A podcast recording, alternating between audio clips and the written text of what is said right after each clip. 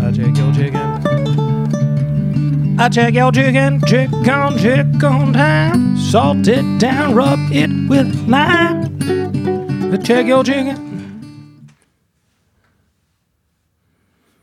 We are here to consecrate the soul of this dead bird who gave its life for us, so we could check your chicken, chick on chick on time.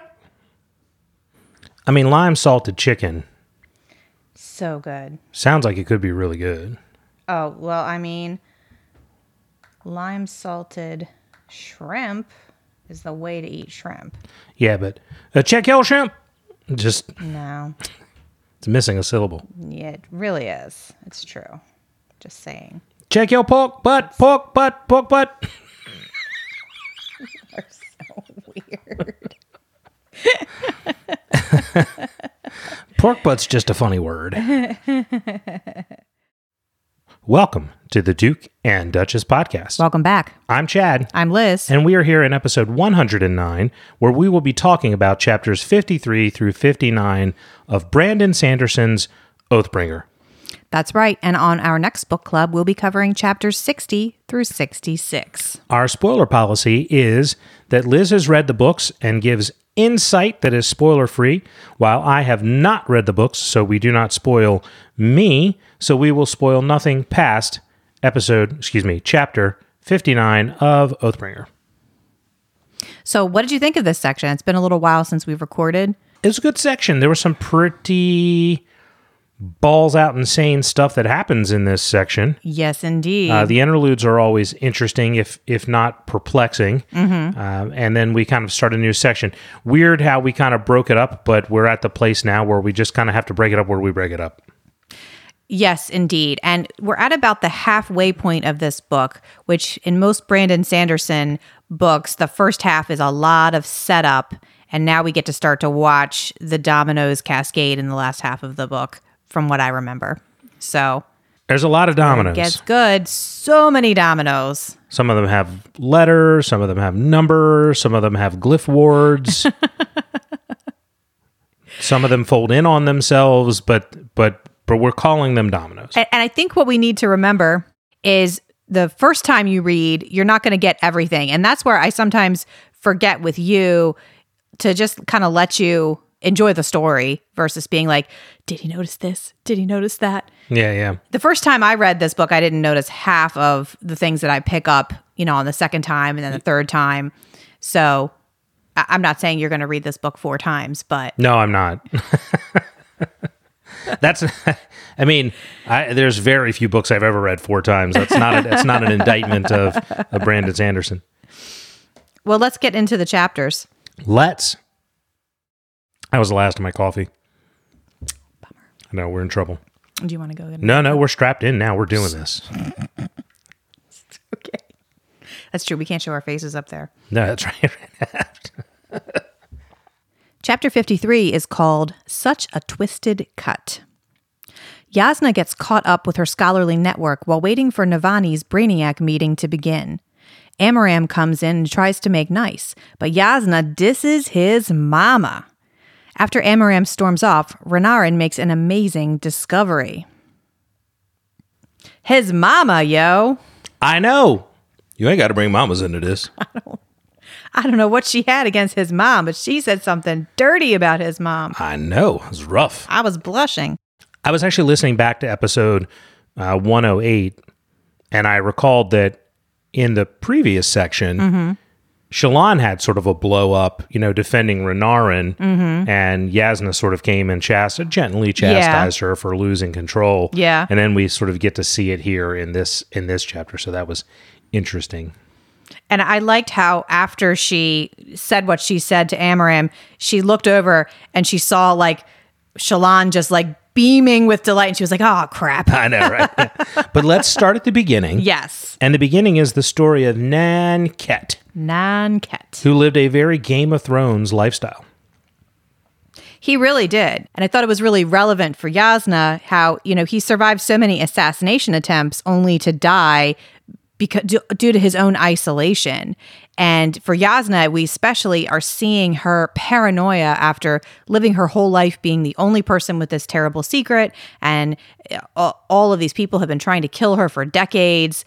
And now that that's not necessarily the case anymore, she can't really let go of that, the paranoia and the things that she used to do. We see that she's like crammed herself in a little one of the little most in, inner chambers she stuffs the vents so that nobody could crawl in through the vents so i think that's going to be a, a uh, an important character development point from here on Thank you for shedding light on that because my note for this story is why is this here? Because I was focused less on the fact that he died in isolation and more the fact that he killed his entire family. You know, and I'm and she she brings up fighting between Elhokar and Dalinar and uh, things of that nature, but I'm like I'm focused so much on that aspect of it that I'm not looking at the isolation factor. Mm-hmm. So I'm focused on that and saying like what is he trying to tell us about Elhokar and Adolin? Like what is he what is he trying to tell us, you know? But that sheds light on it. So thank you. yeah i mean you can only be so paranoid you have to trust someone and i think that's something that yasna is really going to wrestle with My next note is Dalinar sent expeditions down the tunnel the Unmade had used to flee. The scouts reported a long network of caverns. Following a stream of water, they marched for days and eventually located an exit into the mountain foothills of Tu Fallia. For days? days, damn.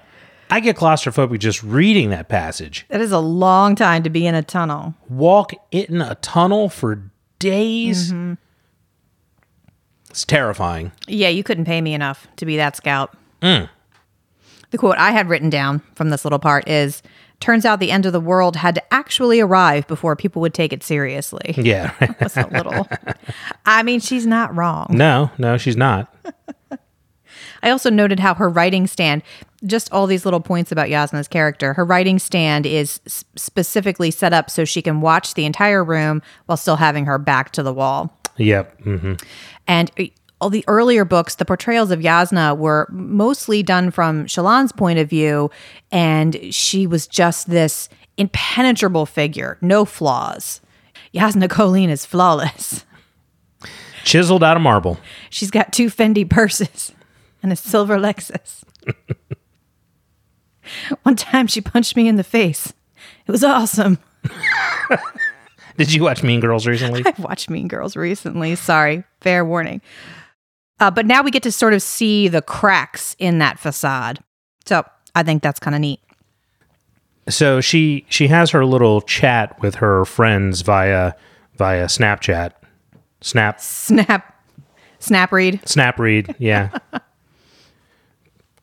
what is it called? It's re, uh Spanreed. now you can't remember the real word. span chat. Span chat. Span chat. Spanner. Anyway, not important. this is my interpretation of the conversation uh, that she had with her friends. Oh, nice. We found one of the heralds. Shut up, you bitch. You don't have a herald. Who you calling bitch, bitch? I'm calling you bitch. Now get me a donut.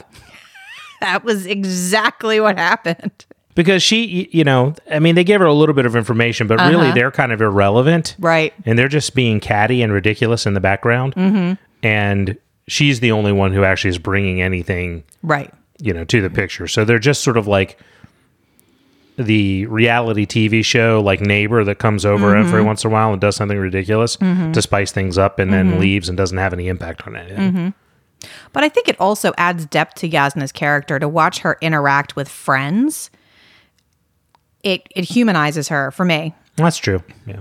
to see her kind of like, oh, she's got relationships, she's got friendships in her network. She's again not just this this marble statue that we've kind of built her up to be Yeah, in but it- previous books. but she has friendships in the way that like a teenager has like chatty like Instagram friendships with somebody in California that's that she's never they're not Mm-hmm. Exactly. there's no depth to it. Exactly.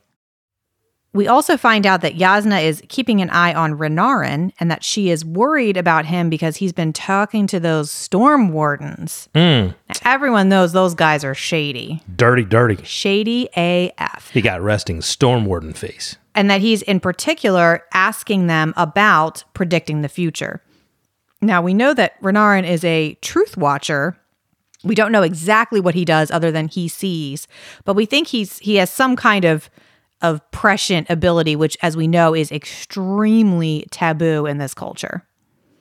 Uh, we also notice that Yasna's associates uh, have seen and spotted Axies the Collector, who is, you know, one of our faves Absolutely. favorite Aimian. And we also see Renarin mumbling to himself, you know, it's coming from here, somewhere in this room. So you know something's going to, to happen. I'm later. sorry. I just I just put something together. Oh, what? Uh, so Axies the Collector is an Aimian. Yes. Uh, those are the same. Uh, is that the same thing we saw? As I mean, I know Axies the Collector is weird and can Mm-hmm. make himself blue and all kinds of weird, crazy stuff. Is that the same uh, person we saw in Edgedancer who's made out of all the little bugs? Yes, not necessarily. They're both Aimians. I don't know if they're the same, if all Aimians are exactly the same or have the same abilities. Aimia is a, a continent, I guess, that was destroyed. Well, that's where the. I mean, I'm jumping ahead, but Mm-hmm. it's it it just the realization of all this just hit me. So bear with me as I go slightly Yeah. off script here for a second. Yeah. That's where uh, the interlude Mm-hmm. four happens. The boat they're going out to try to go there, right? Yes. Okay, all right, that makes. Sorry, suddenly had a bunch of threads Yeah. connected. Yeah. Sorry, I love it when that happens. back to chapter fifty three. Oh, oh another thing uh, that I noted was she was asking about the the spren of the Truth Watchers, which is what Renarin is, and she's told that they look like light reflecting through something crystalline, and we've seen that somewhere else Oh, okay. in Edgedancer, the stump. At the at the very end, hmm. that's the the radiant that Lift saves. Yeah, yeah, yeah. And Lift is describing what a spren is, and she said, "Could it look like light reflecting off of a mirror?"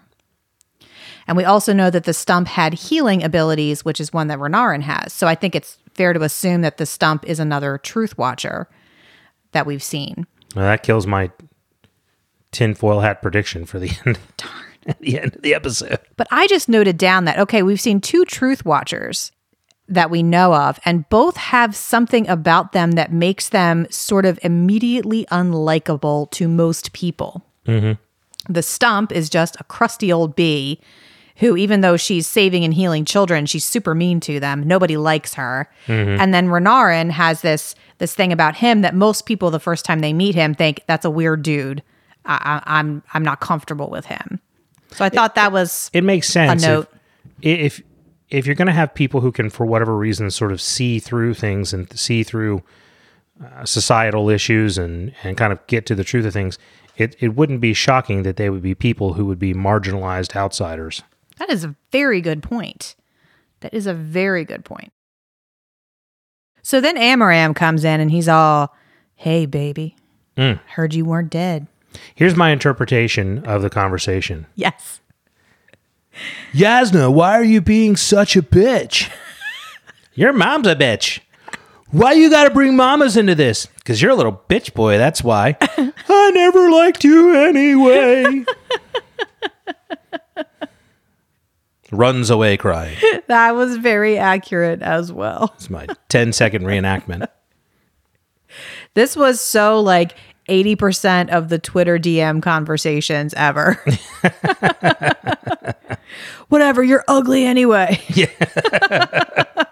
I wasn't here for you. Amaram is that Twitter dude for mm-hmm. sure. I came here just for the Talu. So, what one thing I wrote down about that, other than Yasna disses Amaram's mama, but also how ready she is to assassinate him. Like in her Oh, brain, yeah, she's yeah. like, okay, I'm going to need to talk to my uncle about him and we're going to need to distract him somehow, or I'll have to kill him. Eh, we'll see how that pans out. Also, right on the spot, she's like, you know, he he threatens to summon his shard blade, and she's like, "Please, God, do it." Right. Yeah, exactly. It'd be so much easier if I could just kill you right now. I feel you, Yasna. I feel it. So then we have Renarin's discovery. So Renarin, walking around with his Truth Watcher powers, discovers where all the ancient sex toys are hidden. Why is this gem so long and twisty? It's kind of bumpy. Kind of vibrates? Oh, wait I a minute. mean, This is like. Whoa, whoa, whoa, whoa, whoa, whoa, whoa. Why is it jumping out of my hands? why? Now I cannot. I, Right? I cannot unsee that now. Of course you can't unsee it. But they, but listen, they don't just vibrate; they vibrate in a pattern. So uh, the quote is: "The library had decayed, but the ancient radiants had obviously anticipated that. They'd found another way to pass on their knowledge." And I'm thinking, what? Like they turn these things on, they vibrated, and someone's like, "It's an alphabet," and then they immediately make the assumption that these people have left a way to encode all their secret history in these gemstones. And I'm like, how do you get to this assumption so quickly? It seems very Saturday morning cartoon for me. Well, r- except for the fact that Renarin is the one who makes the connection. And we know that he has supernatural powers of intuition. Eh, Well, and Shallan. So Renarin Yes. and Shallan together. But And and they are both the only ones who were able to sense the Midnight Mother at the bottom of the tower. true. I guess my problem with it, I mean, this is a super nitpicky point. Like I'm not I'm not trying to Mm-hmm. I have something ready to throw at you. Don't Okay, worry. good, good, good. All right, then I, I shall proceed. Is it's very much a telling, not showing Right. sort sort of thing.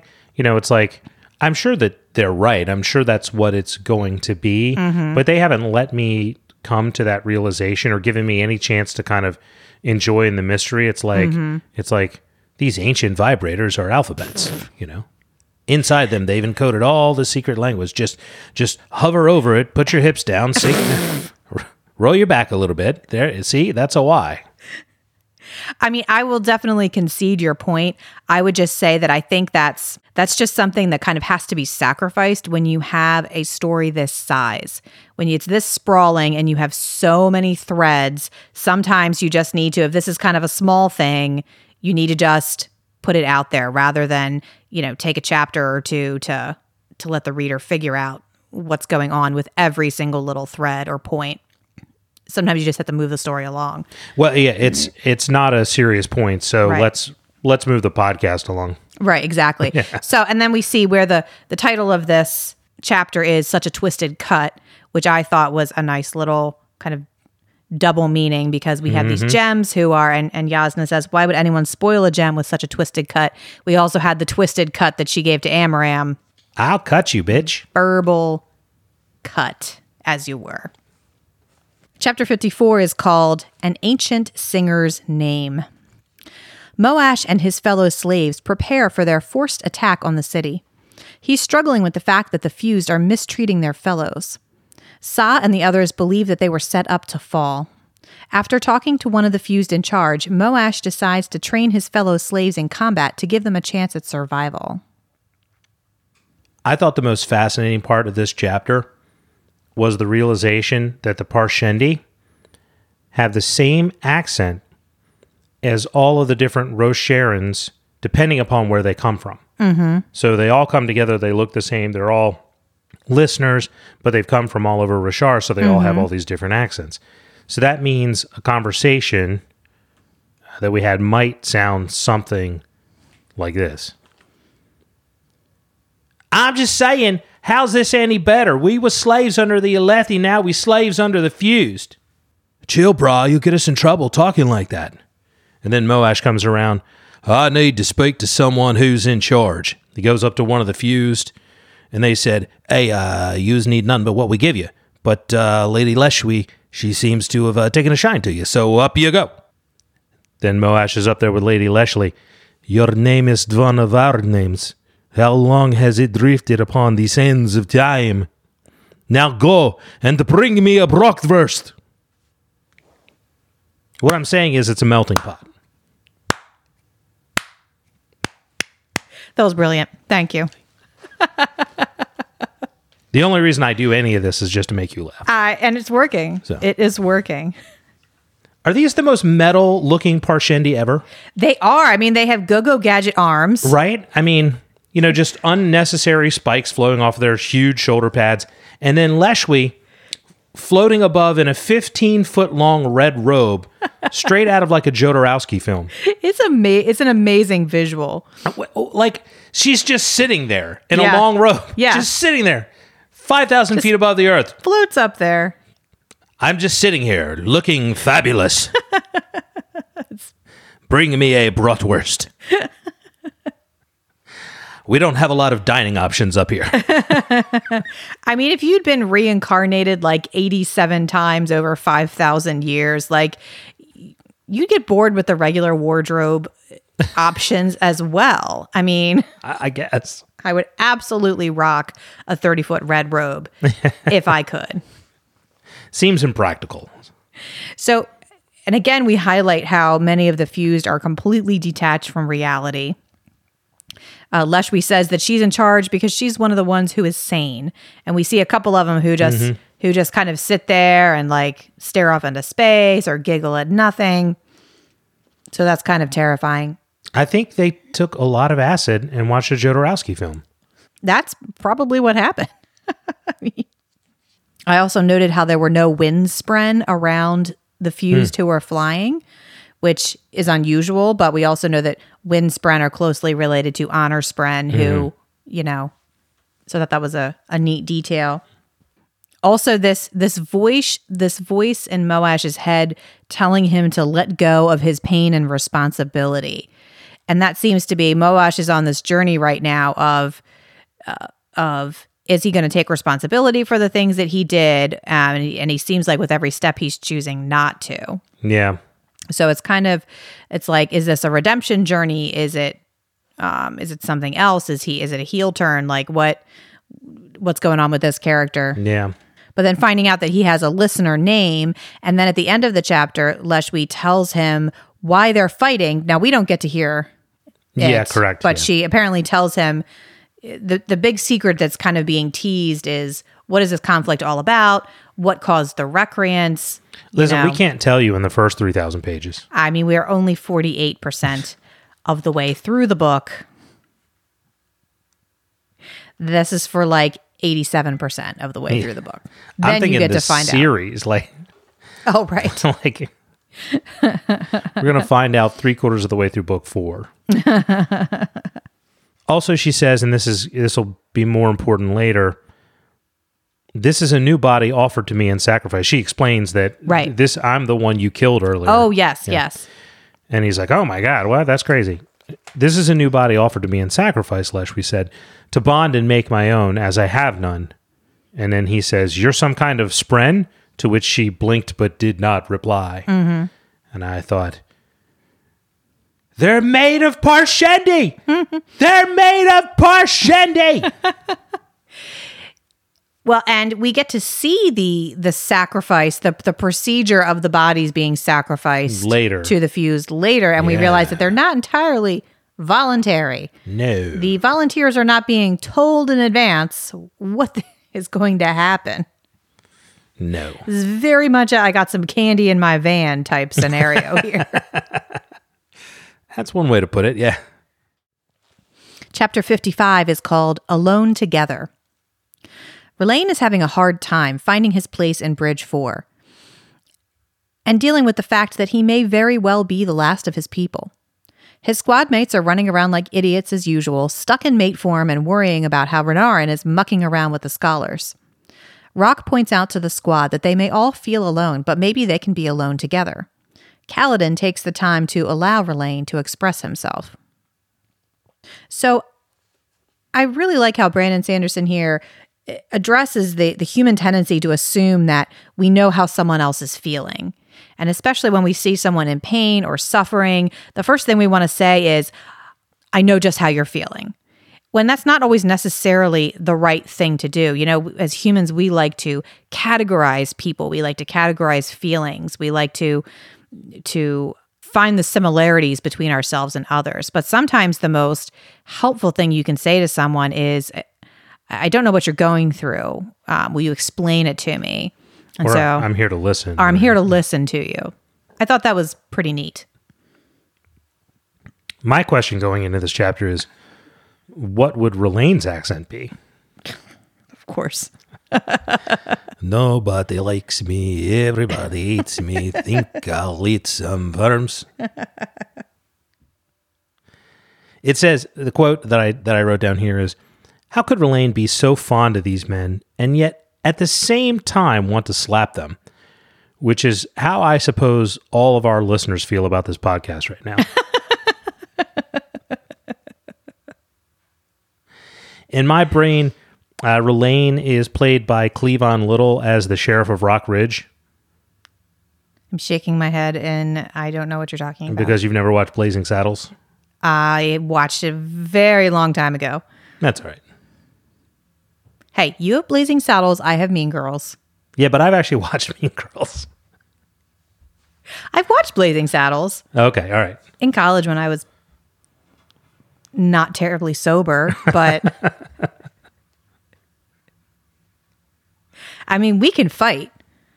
I, I mean, I'll come out from behind this microphone. I mean, we left a good space here in the middle for. There's room to roll, is what I'm saying. That's for the other podcast. So I noted the the difference when Rlain is thinking about the listeners, um, the parshmen, and what Lady Leshwi refers to them as the singers.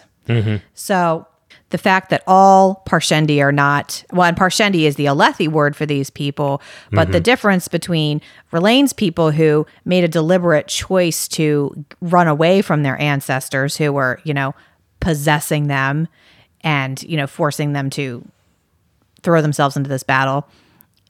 And they call themselves the listeners versus the original name of the people, I guess, were the singers. Yeah. hmm So I thought that was kind of a cool explanation. I get my. I get my fantasy world starting to get mixed up here because the singers is a, a name Yes. for multiple different people in different Yes. Yep. different uh, fandoms. These are the ones who float in the air and wear 50 foot red robes. I mean, they're the best looking of the singers. right. I mean, I mean, they what a what a cherubic choir they would make. I noted that Leyten and Lopen have the most obvious conversation in the world. Mm-hmm. When you's up there, it's like the world is bigger and smaller at the same time. yeah, man, it's like it's huge, but it's like everything seems closer at the same time.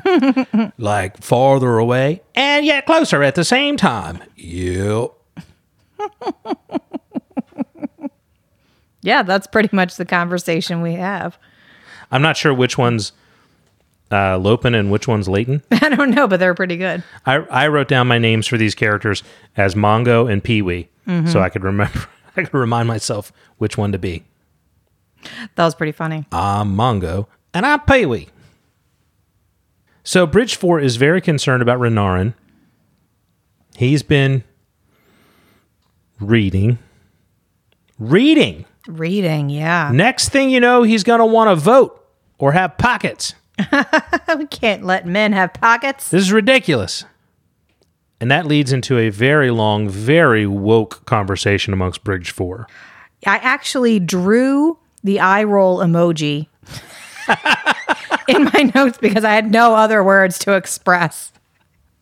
At what point? Now I'm very interested. The part about Drehy being extra manly. Oh, that was my note as well. Him liking men makes him extra manly. but he's extra manly. I'm thinking this is the kind of hard hitting LGTB writing that the, that the LGTB community can get behind. Not that we can speak for them, No, we can't. We can't. it does seem a little like deliberately, but, but good for him. The thing, the main thing I took away from this chapter is how Rlain is just utterly marginalized and how it, it's yeah. really kind of about, you know, h- how do you treat someone who is so utterly marginalized? And do you kind of you know just interesting his react his interactions with his squad mates how they they accept him but they also don't know quite how to accept him. Um, he's still a little bit on the outside but the fact that they're trying makes a difference Well, I, I mean, I know we sort of throw away the Drehy comment in, you know, in our our hand drawn eye roll emoji, uh, but but it is sort of an illuminating aside, albeit somewhat weird, because as you said, Rlain is marginalized in every way Right. in every way. And we know here in our own society that people who are homosexual have been marginalized and mistreated to an extremely high degree. So, you know, I think Brandon Sanderson is trying to, to show that, like, even in comparison to some to that sort of thing, he is far, far, far more, more marginalized than Drehy. Mm-hmm. But it's also interesting because it's not like we don't see this society being highly stratified and have tons of loaded judgment and all kinds of other weird things. Hence the whole reading conversation. You can't read, you got a penis. Mm-hmm. You know, like what does that have to do with anything? But uh, these are sort of these loaded things that come from generation after generation after generation of built in bias and judgment. Uh, and yet the, the thing about Dre, he seems to be like something that's just sort of novel that's like almost never encountered. And that's strange you know for a society that wants women to cover their left hand because of something that happened 4000 years ago uh, you know and doesn't allow women to read or men to play musical instruments. But to have uh, that something that dramatic have no real significant predecessor that everybody is just sort of like uh, whatever like is a is a strange thing.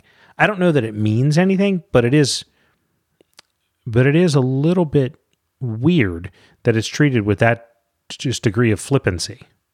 Well, I think that is what makes fantasy and sci fi as a genre so important because it gives a writer the unique ability to turn things on their head like that.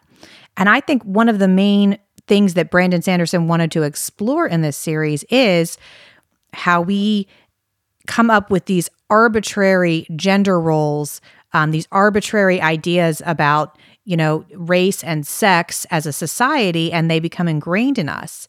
And here, because of this genre, he is able to say, well, what about, what if on an alien world, you know, we decided that the the left hand is the immodest thing, the thing that women must cover, you know, and how how strange to an outsider that seems. But it also forces us to take a look at what we decide, you know, um, it, the women can't breastfeed in restaurants, you know, in certain cultures. You know, it just it all is kind of this very this very arbitrary thing, and it makes us look at ourselves in a different way.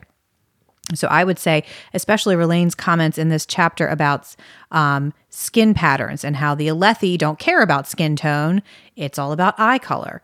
Um, whereas the you know the Parshendi, the skin patterns uh, have some significance to them, and that just seems a very deliberate commentary on, you know, on planet Earth. You know, we've decided skin tone matters, you know, but eye color doesn't. Yeah.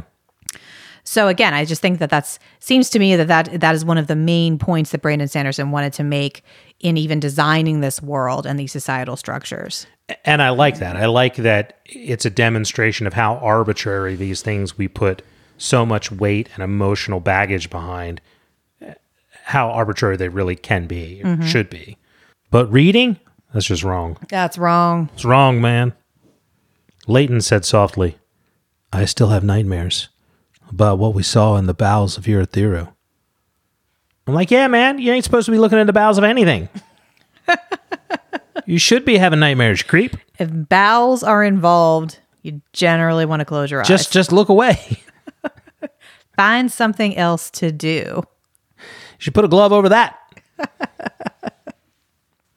So I thought we would look at chapters 56 and 57 together That works for me. Um, because they're kind of one narrative, which is, 58 and 59 are kind of the same yeah, same we'll way, do the too. same thing Yeah, with that as well. That works for me. Okay, so chapter 56 is called Always Be With You, and chapter 57 is called Passion. And also with you. Okay. Dalinar brings Navani and Yasna into a vision of the Recreants. Gawx the Emperor joins them. The vision seems to get to him in a way that the others didn't. Dalinar is filled with hope as he waits for the vision to end. But instead of ending, he's visited by a kindly old man dressed in white and gold who calls himself Odium. Bum, bum, bum. Then Dalinar is like, oh shit. And the Stormfather runs away crying. Then Odium is all like, free me, dog. And Dalinar is all like, how about I kick your ass instead? And Odium is all like, how about I transform into the living embodiment of all human emotion and scare the crap out of you? And then Dalinar passes out, and it was awesome. but on the plus side, Lift decides that she's going to be on Dalinar's side now. That's the best chapter summary I've ever heard. Thank you. That's phenomenal. so 56 starts out with uh, Yasna talking about the false desolation. Right. The false desolation, Dalinar looks at, Nav- at Yasna. Navani looks at Yasna. I look at Brandon Sanderson. Why'd you take 3,000 pages to tell me this, Pete? There's a false desolation. Now you bring this shit up? Ain't got no sugar. Got Kool Aid, no sugar. It rests on, quote, the claim that some Voidbringers survived Erahadium. However you say that. And there are many clashes with them afterward. It's considered unreliable, but that's because many later Ardents insist that no Voidbringers could have survived. I'm inclined to assume that this is a clash with Parshmen before they were somehow deprived of their ability to change forms. An interesting note. Yes, it is. I think, but this is all about the events leading to the recreants. And I feel like we're getting a lot of like false teases and red herrings about what mm-hmm. led to the recreants. Yes. Like there were some, there were some uh, Parshendi who survived in pockets and they raised up and now we had to go fight a little false desolation with them. And then later it's, well, they got too big for the britches and they had infighting and they said, oh, screw it all. We'll just throw our shards away. And none of that seems, I don't think any of that's real. Well, I think also what we have going on here is this idea of how we try to reframe history sometimes based on what we think happened. So you had the the heralds who said, "Oh, guess what? We won! Yay! You're Yeah, yeah. you're all safe forever." Okay, and then they go off, and so people are like, "Oh, okay, then we won." So, eh, but they hadn't won. The the the Voidbringers were all still out there doing stuff, but they because the heralds had said they won, then they said, "Well, this can't be a desolation. This must just be like a." a false desolation. Yeah. This is not It's not, it's not a real, so, like, all of history gets reframed based on this one lie that was told. Well, the other thing is, I think how they filter it through their own sort of cultural lens. Right. Because a couple of sentences later, uh, Dalinar says, "War was war, but this, this was something you never saw. Men willingly giving up their shards." Except in this story, we've seen Moash and Kaladin both willingly give up their shards because, from a non-light-eyed Alethi perspective, Right. It's not nearly as sacrilegious or Right. insane, Right. you know, as the people who survived to write the story. Right. We get a lot of information from Odium once he shows up. He says, They call me Odium. Miss Jackson if you're nasty. I like that Odium is, you know, at, at the outset, he is very, um, comes off as as beneficent. That's right. He's able to look beneficent, and so that's how you know he is like super evil, right? Well, and the care that he takes with his image. Mm-hmm. So Odium, who is clearly played by Max von Sydow, shows up in his, you know, peppered white beard, perfectly Mm-hmm. coiffed with his gold scepter in his hand, perfectly, you know, virginal white robes. What do you know of us three? Dalinar says, Honestly, I wasn't even aware there were three of you. and then Odium says more, in fact, but only three of relevance to you me, honor, cultivation. And then he says, I'll, "I'll kill the other one too eventually," but she's hidden, and Odium is shackled. So all kinds of stuff that Dalinar didn't ask for. I know. Odium is just bad guy monologuing right off the bat. Well, and I'm glad he points it out. And what we have to consider as well is I'm sure a, ch- a good chunk of what he's saying is 100% factually accurate, but mm-hmm. you absolutely can't take any of it mm-hmm. with any degree of seriousness mm-hmm. because he's the bad guy. Yeah. And so Dalinar is like, Can you just go away?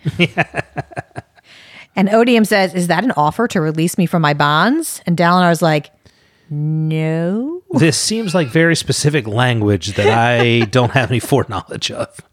He says he will leave if Dalinar releases him by intent, but if he does that, he's going to kill a whole lot of people. Well, and also it's intent with a capital I, which I thought was interesting. Yeah. Do you release me by intent? Yeah. So again, speaking to some sort of like ancient hidden thing for which we have no context. He also compares himself to Dalinar, and he compares um, himself taking over the Cosmere with Dalinar taking control of Alethkar. He's like, basically, we're the same. You, me, this chicken biscuit over here. I'm the only one who cares about you, baby. Only I understand. Only I care. Dalinar, if you could see the result of Honor's influence, you would not be so quick to eat this chicken biscuit. That's my chicken biscuit. And I am a jealous, jealous man. Separate the emotion from men, and you have creatures like Nale and his Skybreakers. Mm-hmm. That is what honor would have given you. Mm. Well, and and all this is is very interesting because we see truth in what he says about mm-hmm. honor. So he goes to this, you know, honor is only about, you know, holding a bond and keeping to it without any mm-hmm. regard to whether it makes any mm-hmm. sense. And we see that. We see that hold out in these, you know, we see it with Kaladin and his relationship with Syl.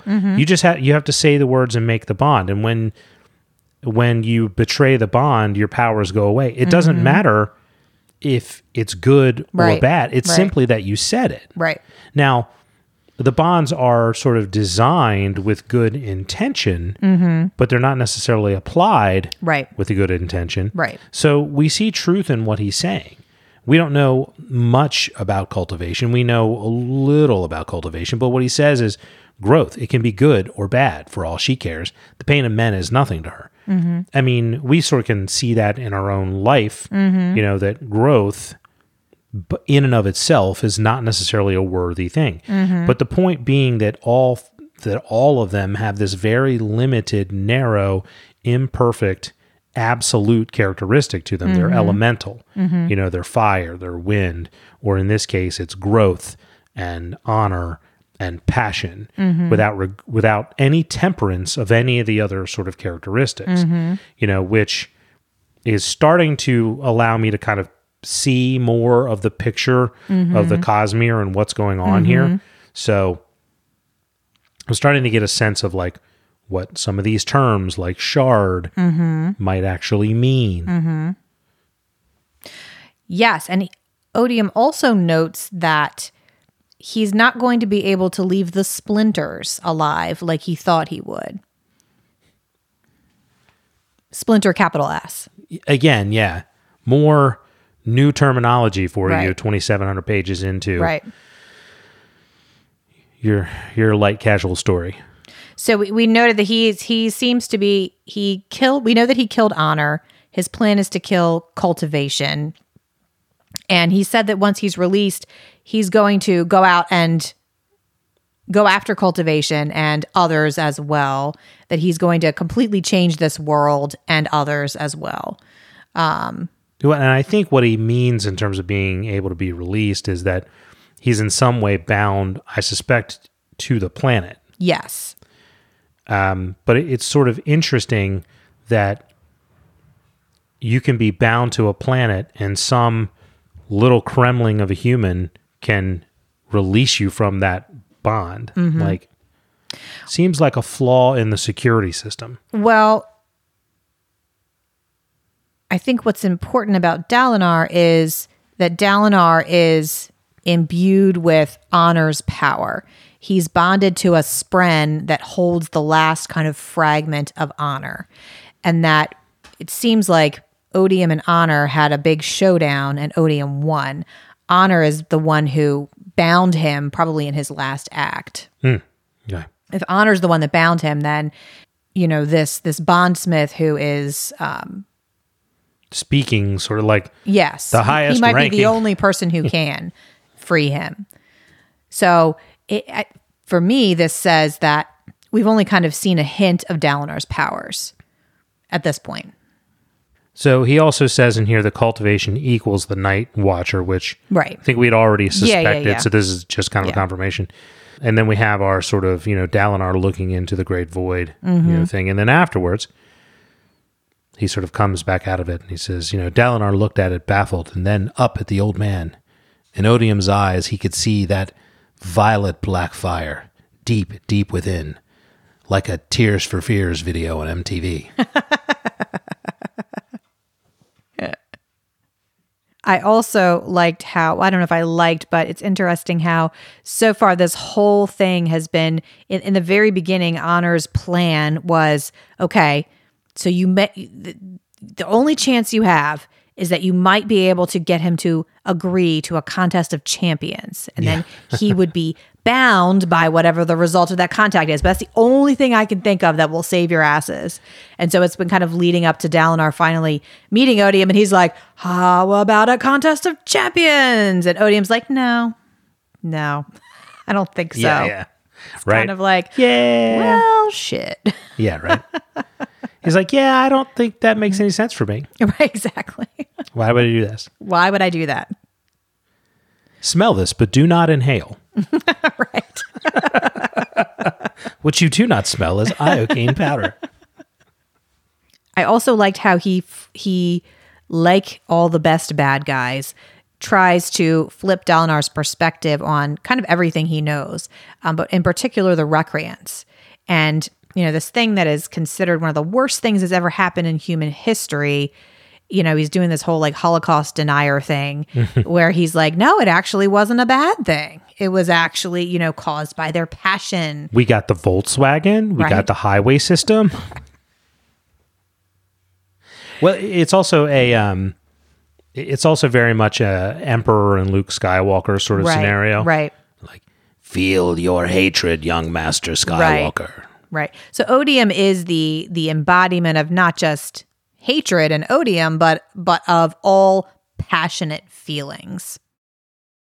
He seems to have latched onto the bad ones though. Well, then Lift shows up. So we kind of end on a positive note because for Dalinar, his the last kind of of holdout that he's trying to to convince is the the, the Azish Emperor, which would be a huge win for him if he could get him on his side.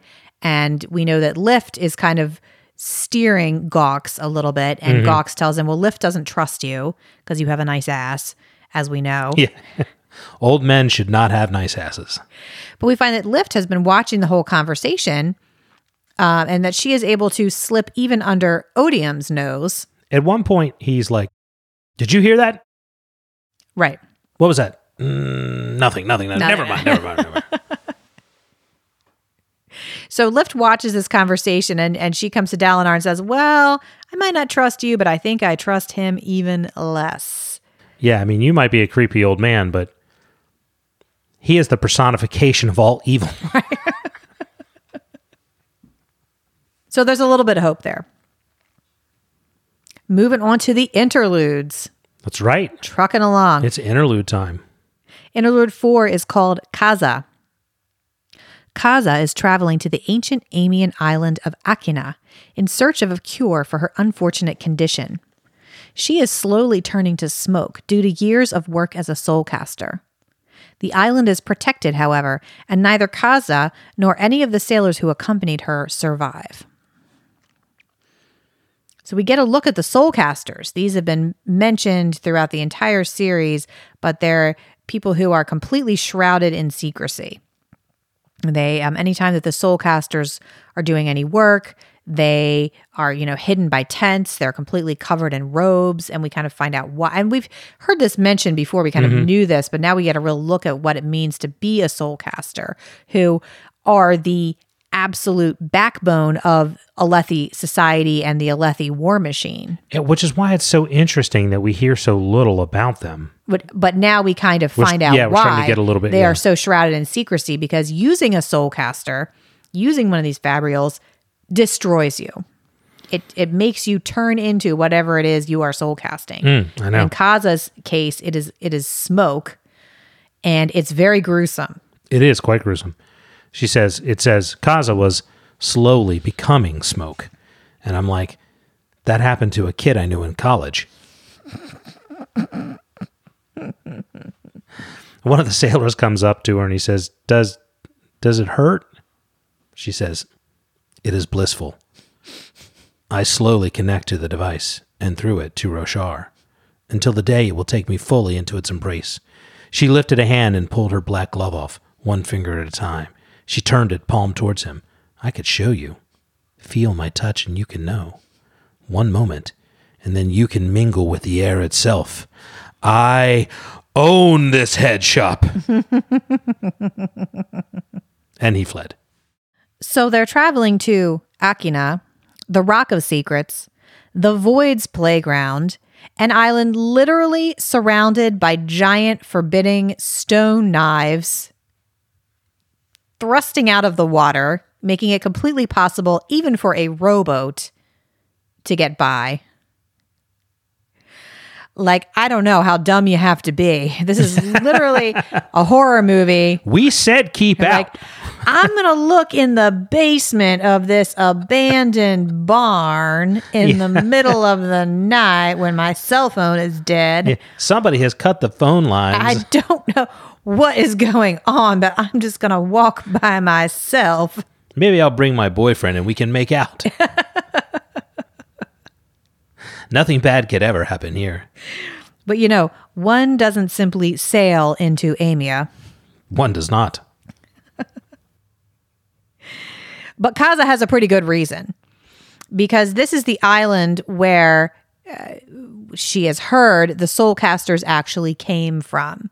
So if there's any place where she is going to figure out how to cure her condition, it's going to be here.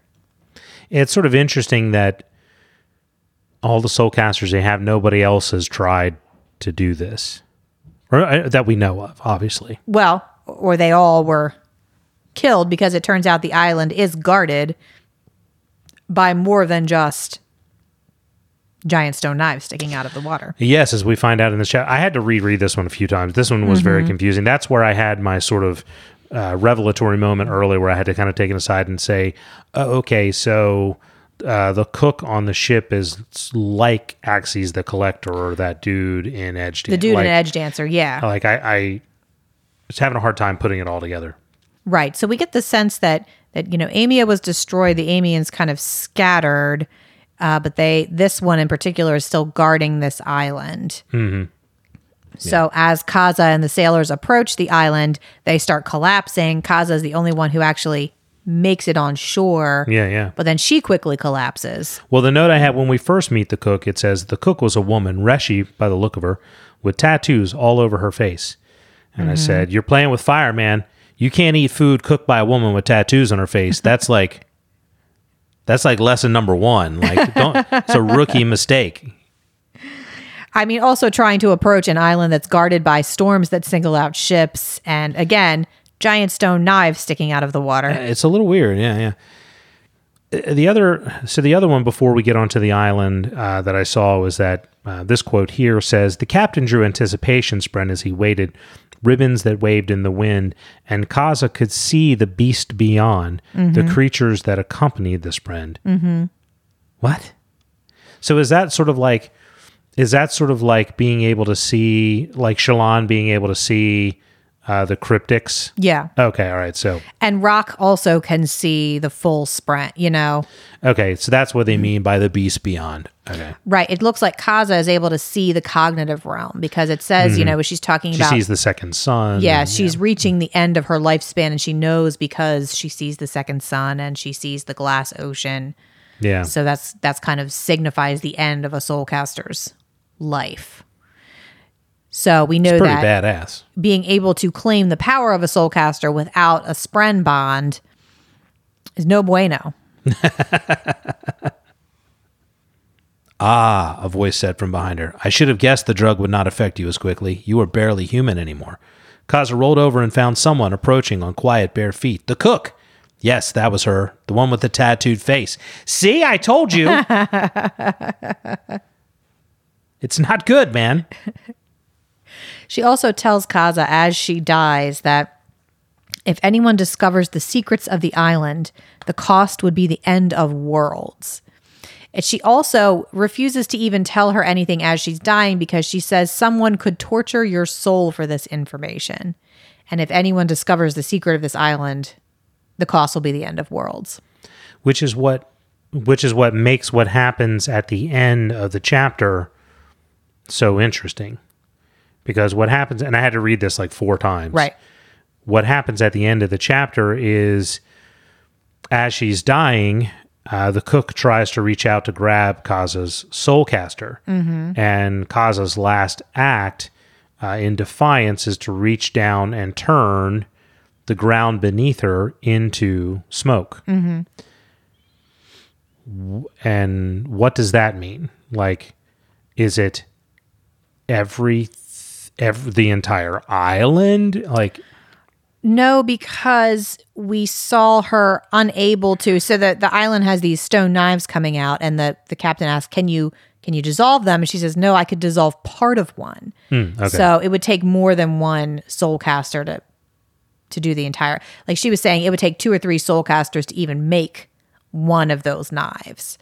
So she's not able to, but she probably the ground underneath her. And I think what's significant is that she then turns herself into smoke. Like that's how she chooses to go out. yeah.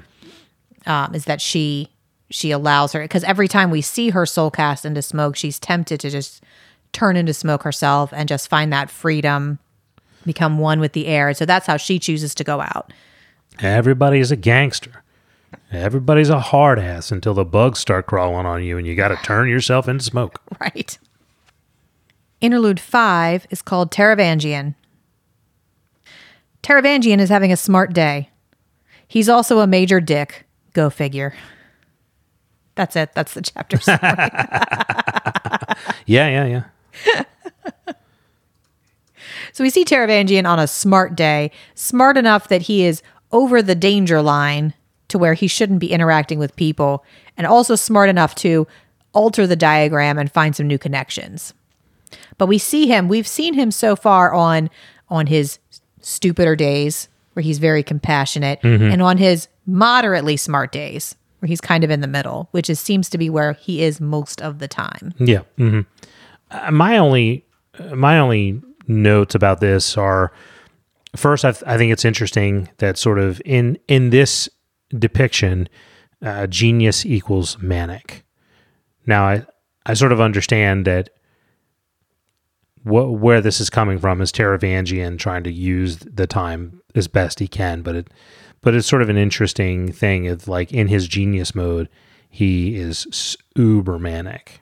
Well, and that's his whole deal. And it's such a cool commentary on what we value as humans.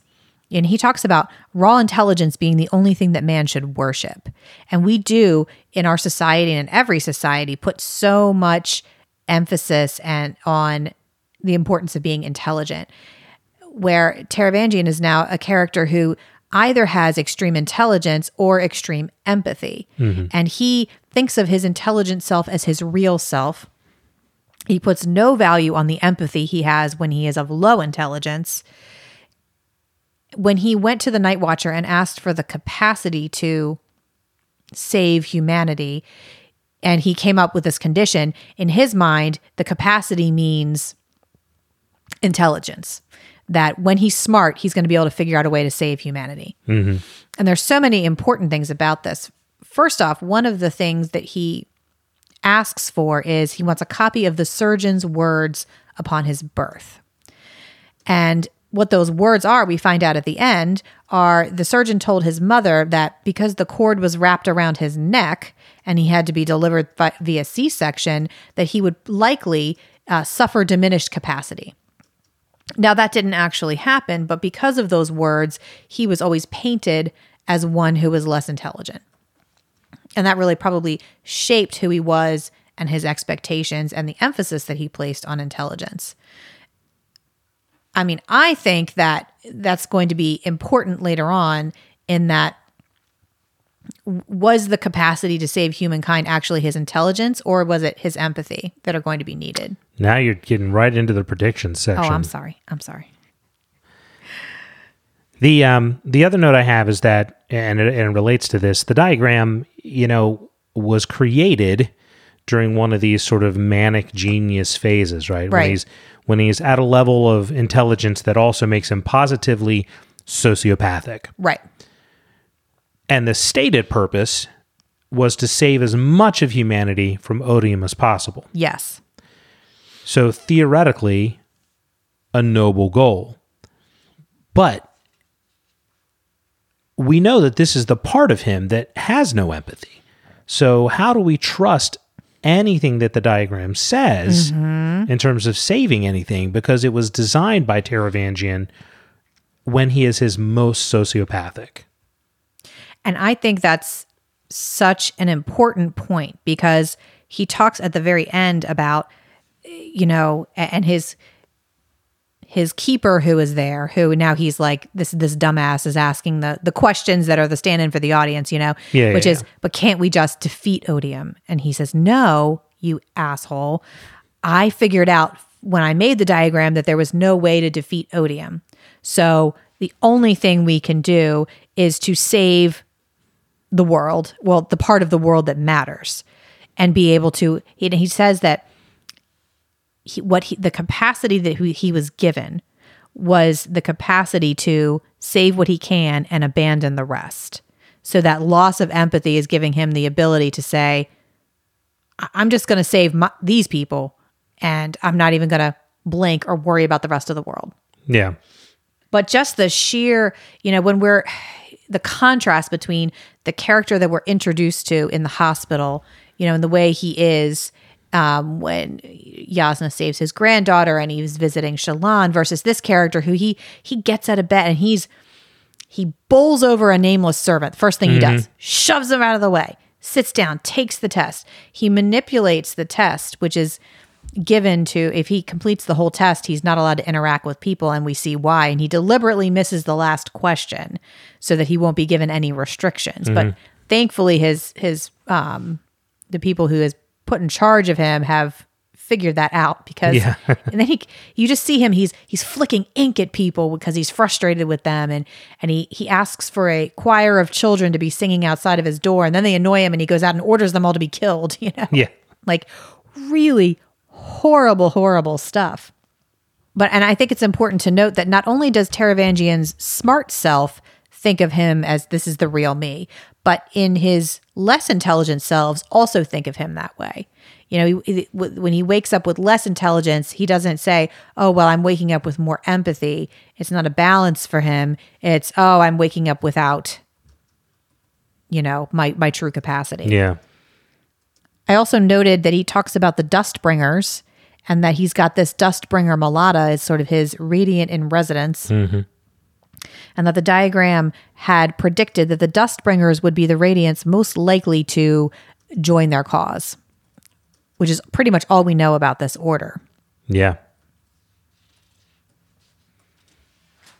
But for me, this is a very striking interlude, and all of I, Taravangian is just the most fascinating character for me. I, I would agree. He's definitely the most interesting character in the books. Interlude six is called This One Is Mine. Venli is called to appear before Ulim and the ancient gods with the promise of something special. Turns out their surprise is that they get to be possessed by the spirits of their ancestors. Yay! Line up for the possession, children. Line up, face east. Venli is protected by a strange spren, but her friend Demid is lost. So we've seen the fused, and we we know that they are the the spirits of ancestors who have come, you know, into into these bodies, and we know all of that process. But now we actually watch as Venli, who is the the forerunner of this entire thing. Watch as she experiences and finds out what she's really opened her people up to. And it's um, you know, this is like that ceremony that Leshwi talked about where Right. a volunteer gave their body. And what I find so fascinating about that now that I sort of know and kind of can close the loop and see that whole process is Moash points out that the particular body that she's in is one that has a pattern, a skin pattern of all three colors, mm-hmm. and that he's observed that that's very rare. And we know from Rlain's chapters that the skin patterns are important and they mean something of social mm-hmm. standing. And so Leshwi is like, this is one who volunteered to give me their body. Mm-hmm. And now we know that that's not true, which makes that even more shallow now because what Oh. it means is that they went and they found like just the most attractive one that they could find and said, "Oh, you You volunteer as tribute. you volunteer as tribute because we like the way you look. We like it so much. We're going to give it to somebody else." I mean, if you had the ability to come back and possess a living body, would you possess Christy Turlington? I mean, or would you just pick some Yahoo? Like, I don't know who Christy Turlington is, but but probably. I'm just saying, you'd pick someone with nice boobs. Oh, yeah, oh yeah. I I'd, I think I'd pick somebody who was still hot when they were like 75, Yeah. right? I mean, So you go Helen Mirren. or um was it Christy Brinkley or I don't know. one of those ones that, you know I don't think she's 75 yet. whatever. Sorry, Christy Brinkley. You're out, Brinkley. The- Back of the bus. That might be the worst celebrity diss we've ever had. It's ridiculous. Isn't she like 80?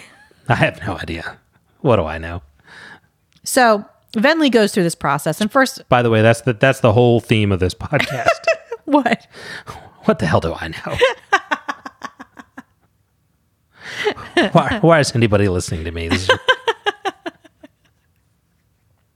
So Venli, we find out she was kind of drawn into all of this by this spren called Ulim, who is the the forerunner of the the fused. She comes out, she's all excited, she's going to get this new form of power, but when she the the storm actually hits her, she is Uh, assaulted by this very painful kind of evil voice saying let me in you know? Mm-hmm. And then she is protected by a warm voice that's ancient paternal kindly and enveloping. And so she accepts that spren. Um that that voice tells the the fuse that is trying to possess her this one's mine. Mm-hmm. So then this is kind of and then she when she comes to she's got this new form that's similar to nimble form but it's a new form of power. Mm-hmm. We don't know what her abilities are. That's just kind of the the summation. And then she comes to realize that her fellows are not her fellows anymore. Yeah, they accepted whatever evil spirit came through, and as a result, lost themselves. Mm-hmm.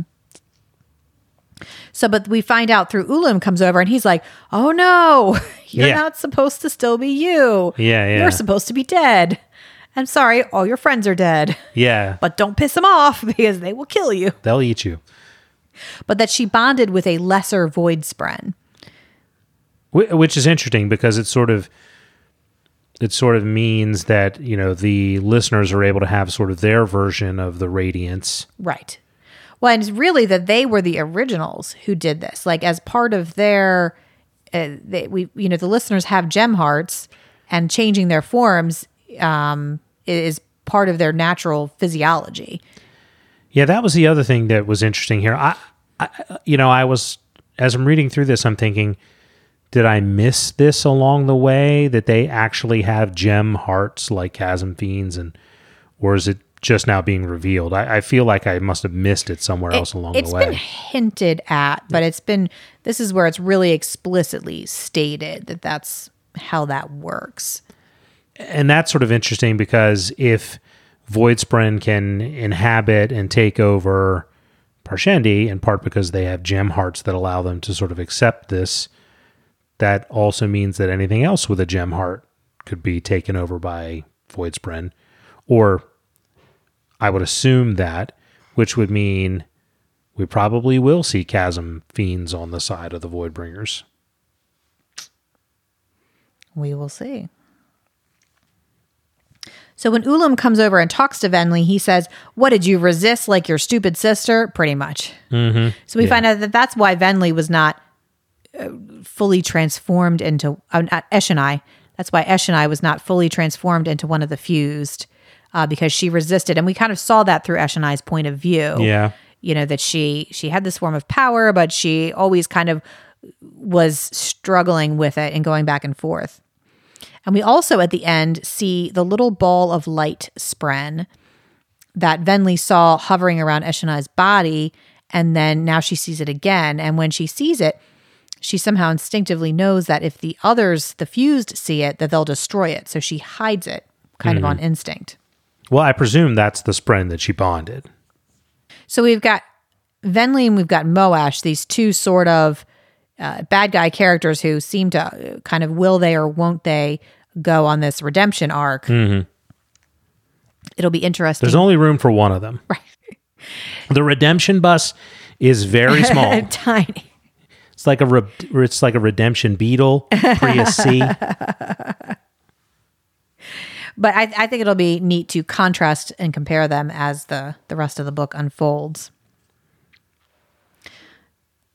What's sort of interesting, I, I kind of knew from the beginning that Moash was going to be one of those characters that was going to be a foil and was going to be around for a long time. Uh, but I did not expect that of Venli. I thought Venli would kind of be a throwaway character when we first met Venli. Uh, so it's interesting that, you know, on one hand, sort of what I thought would happen is being fulfilled in Moash, and on another hand, uh, you know, Venli, who I thought was going to be just kind of a throwaway character, is actually getting uh, a lot of attention and pretty well fleshed out. And Eshonai, who was a major point of view character, is Gone. gone. Yeah. Dead. And cannot be brought back through active regrowth or odium himself. Yes, that is explicitly stated. That one ain't coming back. Nope. So I thought we'd again go over chapters 58 and 59 at the same time because they are one arc. Uh, 58 is like three paragraphs long. Yeah, it's- yeah. It It's really short. So in chapters 58, which is called Burdens, and 59, which is called Bondsmith, Dalinar heads out to meet with Queen Fen in Thaylen City. He's shocked by the devastation caused by the Everstorm there. Queen Fen gives Dalinar a tour of her ruined city. The politics surrounding her decision to accept aid from Dalinar are complicated, and for some reason, Dalinar thinks that having a duel with the Queen's son is a good idea. But he lets the boy stab him in the chest and then heals himself with Stormlight. I mean, that's a great party trick. no judgment. Even better is discovering that he has the power to fix inanimate objects, which comes in pretty handy in a city that's been all busted up. Faux show. So first we have to talk about as they're as they're traveling to Thaylen City, he's like, "Oh, by the way, Kaladin, you're a bright lord Yeah. By the of way, like seven villages." I'm giving you this small backwater chunk of land. Um, if we survive, you're going to need to take care of it. Yeah, And Kaladin's like, "Blah blah blah." I never asked for this.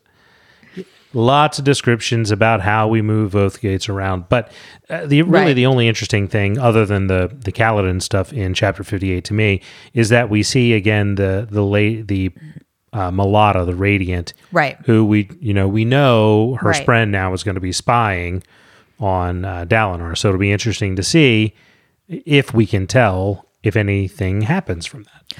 Right. And also, and we didn't really talk about this in the Taravangian uh, interlude. However, we found out there is that Taravangian has switched his tactics uh, concerning Dalinar from trying to, and you know, initially the diagram was trying to kill him because they saw him as a rival to Taravangian being able to take over the world. And, and we also found out in that interlude that Taravangian's end game is to uh, getting himself into the supreme position of power where he can speak for the entire world and then using that to negotiate with Odium to save his people. But he's not the bondsmith. and he doesn't know that. So, but that that's just very telling as to that's yeah. Taravangian's end game. Yep, yep, Not yep, to yep. defeat Odium, but to basically throw the rest of the world at him yeah. in return for leaving his people alone. So now we see it as now that things have changed surrounding Dalinar, he's no longer trying to eliminate him. He's going to support him until he becomes the leader of the world.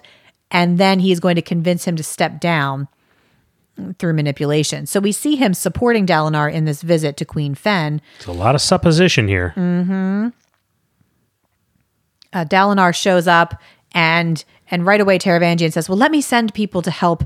And Dalinar's like, "Oh, why didn't I think of that?" But it is interesting in this chapter. I mean, this is a really interesting chapter and a good place to end this section. But it this chapter in particular begins with Taravangian in his empathetic state, mm-hmm.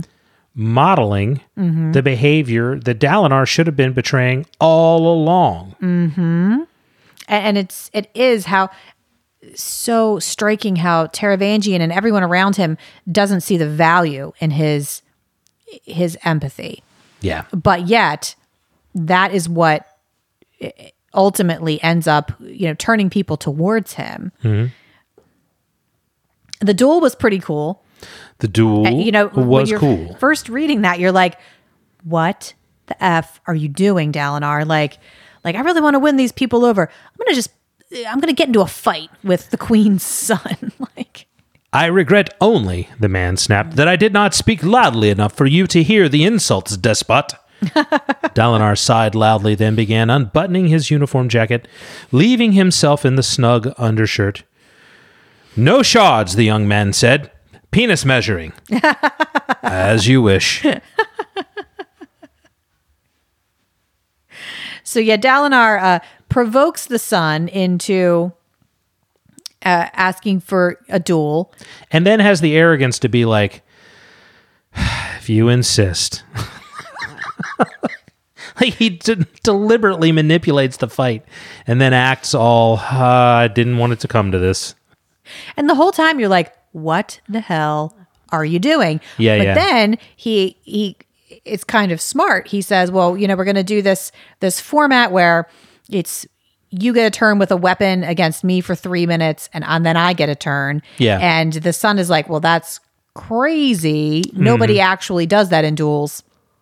And then we realize how smart it is because Dalinar uh, deliberately impales himself on this kid's sword in the chest and then is able to demonstrate his amazing healing abilities. Well, like and y'all all- don't even know what you're dealing with. Well, and what is interesting and what I like so much about this chapter is you think that's the reveal. You Right. think that's the character development for Dalinar. Right. That he essentially sort of messiahs himself or you know mm-hmm. sacrifices himself not really mm-hmm. obviously you know impale allows himself to be impaled heals from it and then turns and looks at the kid and says i, I didn't come here to destroy you Right. it, you know, and what he doesn't say, but what is implied, and Dalinar recognizes later is implied, is I could destroy you all if I wanted to. Uh-huh. Yeah. You know, it. He thinks he's doing the right thing, and it is. It is very smart. I would. I would agree. But he thinks he's doing the right thing and demonstrating some sort of compassion, and you know, um, but what he's really doing is having just a very high level, super sophisticated dig measuring contest. Right. I mean, of the most sophisticated kind. And if you look at this move and this moment in the context of all we've seen in the flashbacks of Dalinar as the Blackthorn, who is the master at intimidation, the master at just absolutely dominating an enemy. And we see such an important turning point then for this character as he recognizes that even in this very kind of passive aggressive way, he's Yeah, yeah. still being that person. Yep. And he reaches a turning point where he realizes that's not who he wants to be. And when he does that, he then discovers kind of the next stage of his powers and that he is able to unite the stones of this broken temple. Yeah, and he's always sort of wanted to move away from that I am the Blackthorn image, but just hasn't known how to do it. And I liked how he sort of categorizes and goes through all the stupid things he's done, even recently, you know, making, you know, Teleb, I think it was, uh, wrestle him and Yeah. like it's like why why are you being this way? You're you're just the oldest guy at the frat. Right. Like w- when we were in college and we had those guys who hung around, we called them residue because you just couldn't get rid of him.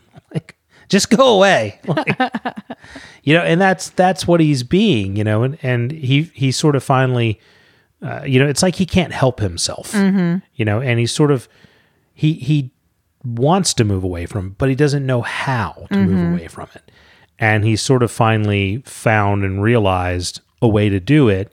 And again, as we've seen in this book, it's when characters sort of have personal growth that their powers grow.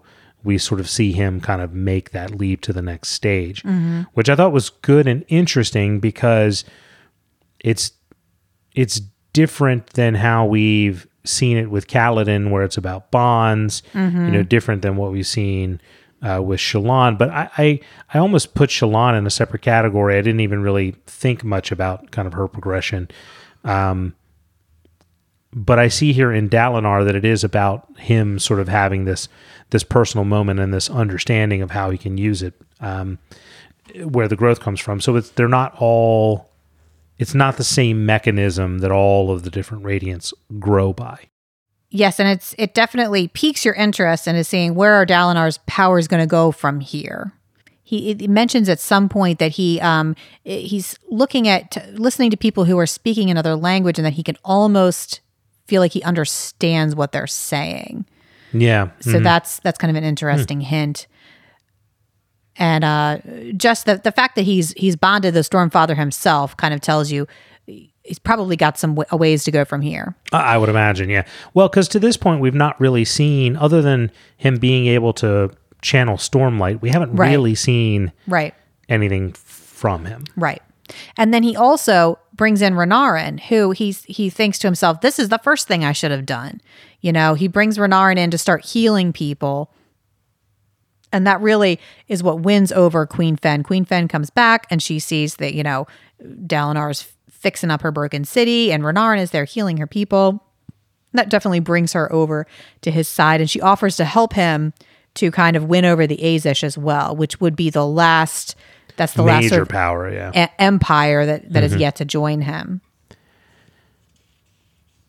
there are a couple of smaller points. I mean, that we've kind of tackled the big, big monumental parts of this Right. of this chapter, and, and really, uh, for the first two chapters in an in a new part, I think a pretty impressive way to begin. Right. Uh, but there were a couple of small, but I think important things that uh, that we didn't address. So the first is there's a conversation about glyph wards, and the conversation talks about how how the you know they burned all these prayers. You know, down in our notes we burn all these prayers to a god who is no longer there, and then he he asks, or is someone else receiving them? Hmm. You know, and it's sort of That's interesting. a good point. Yeah, Nice catch. because we've noted, although the correlation is not super strong, we have noted that when there have been some significant moments where people have made big developments, you know, in the fighting pits with uh, Renarin and Adolin and mm-hmm. Kaladin, you know, the big moment at the end of, of book one where Dalinar, you know, gives Oathbringer over there. There have been glyph wards and burning glyphs mm-hmm. have been a big theme there. Mm-hmm. So we do believe that there's something that happens when that happens. But again, who is the one receiving these prayers? We get the sense, and I'm starting to get the sense that there's you know there's multiple levels of these sort of deities in greater lives, but we don't really know how any of that works or who is involved or or, or if it even works at all. So that's the first sort of small note. The second small note is they're walking through some of the different temples and uh, they walk past all these statues and several of the faces have been broken off and Dalinar says how did the storm get to him in here but it wasn't the storm it was the mistress it was A mistress. that uh, the the one female herald that I know of that Shalash. Shalash that we've seen.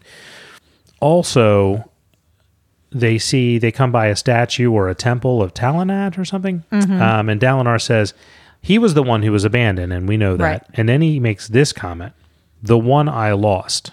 Mm-hmm. And I'm like, what the hell does that mean? Um, it means he he knows that he was the madman that he had. Oh, okay. And then he Oh, that's what he was. literally lost him. Oh, okay. Like just misplaced I misplaced that, I've- Harold. I, what pocket did I put him in? I don't. know.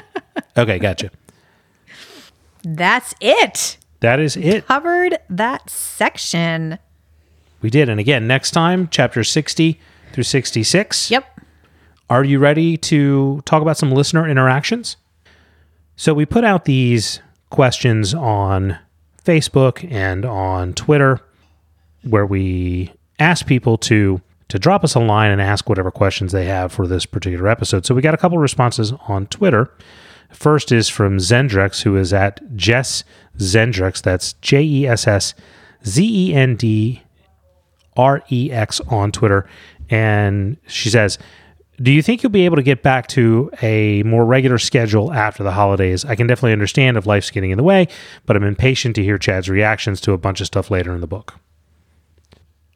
Thank you very much for that comment. I would love to claim that we will get to a more regular schedule. We have thought we will get to a more regular schedule uh, for the last several weeks, but uh, we are just in a place with our life and our parenting and things of that nature where it's very, very difficult uh, for us to be able to put the time in to record. And we've made a decision uh, that it's more important for us, uh, not only from a life perspective, but also I think for the podcast itself, that we want to make sure we're putting out a quality product over time as opposed to rushing to get more episodes out that may not be as good. Yeah, that's a, Is that a fair statement? I think that's a fair statement. However, we, we definitely, our ultimate goal is to be able to be releasing a podcast every other week. And we, we have steps in place to make that happen. If our kids could stop coming down with stomach bugs and other various things, that would be super helpful. So and joining three sports at once. send all the vitamin C our way. also, if you want to, you know, maybe we could put something on Patreon for somebody to pay our Uber bill. Oh God! We could just Uber okay, them all around. totally side note, but someone needs to, I am serious. I tell people this all the time. Somebody needs to start a business called Nanny Uber. They- I think they have What? in cities in like New York and places like that. well, that needs to come to the suburbs because you would clean up out here. Us sports moms are dying. We put on a lot of miles in 2019. but but really to, to respond to that comment i would say um, our listeners just blow me away and how everyone sticks with us and and wants to keep hearing us we have so much fun doing this podcast um, it's it's definitely been been a lifeline and, and so many people when they get to the season that we're in i think completely lose themselves in their own interests and i just Yeah. for me uh love doing this podcast so much and i'm so grateful to to the people that stick with us that uh, are are in this with us Yeah, I think what we certainly can commit to is that we're not going to stop. yes absolutely So uh, we can't commit. We can't commit uh, at this point to to putting out with more regularity. We hope that we can, and we hope we get uh, to a point in our lives where we can put it out with more regularity. But we ain't going nowhere. so uh, Daniel Wilson asks, and Daniel is at. Uh, Cant or valid name, Cantor valid name, uh, forgive me. It's C A N T O R V A L I D N A M E on Twitter. He says, Dalinar colon, Bond Smith of the Stormfather, High King of Urithiru, and the best Hurricane Katrina relief effort. What do you think of his newfound ability to rebuild temples and cities with his bare hands? Will he unlock Urithiru's deep secrets? So I think the first part of that question, you know, what do we think about it? I think we've we've covered pretty well, uh, but I didn't really think about how it may come to play inside of Urithiru itself, because as we know, there are things in Urithiru that have not that are sort of wrong. You know, are there areas that he can repair or put back together to be able to make the tower work better? I don't know. That's interesting. I hadn't really put a lot of thought into that.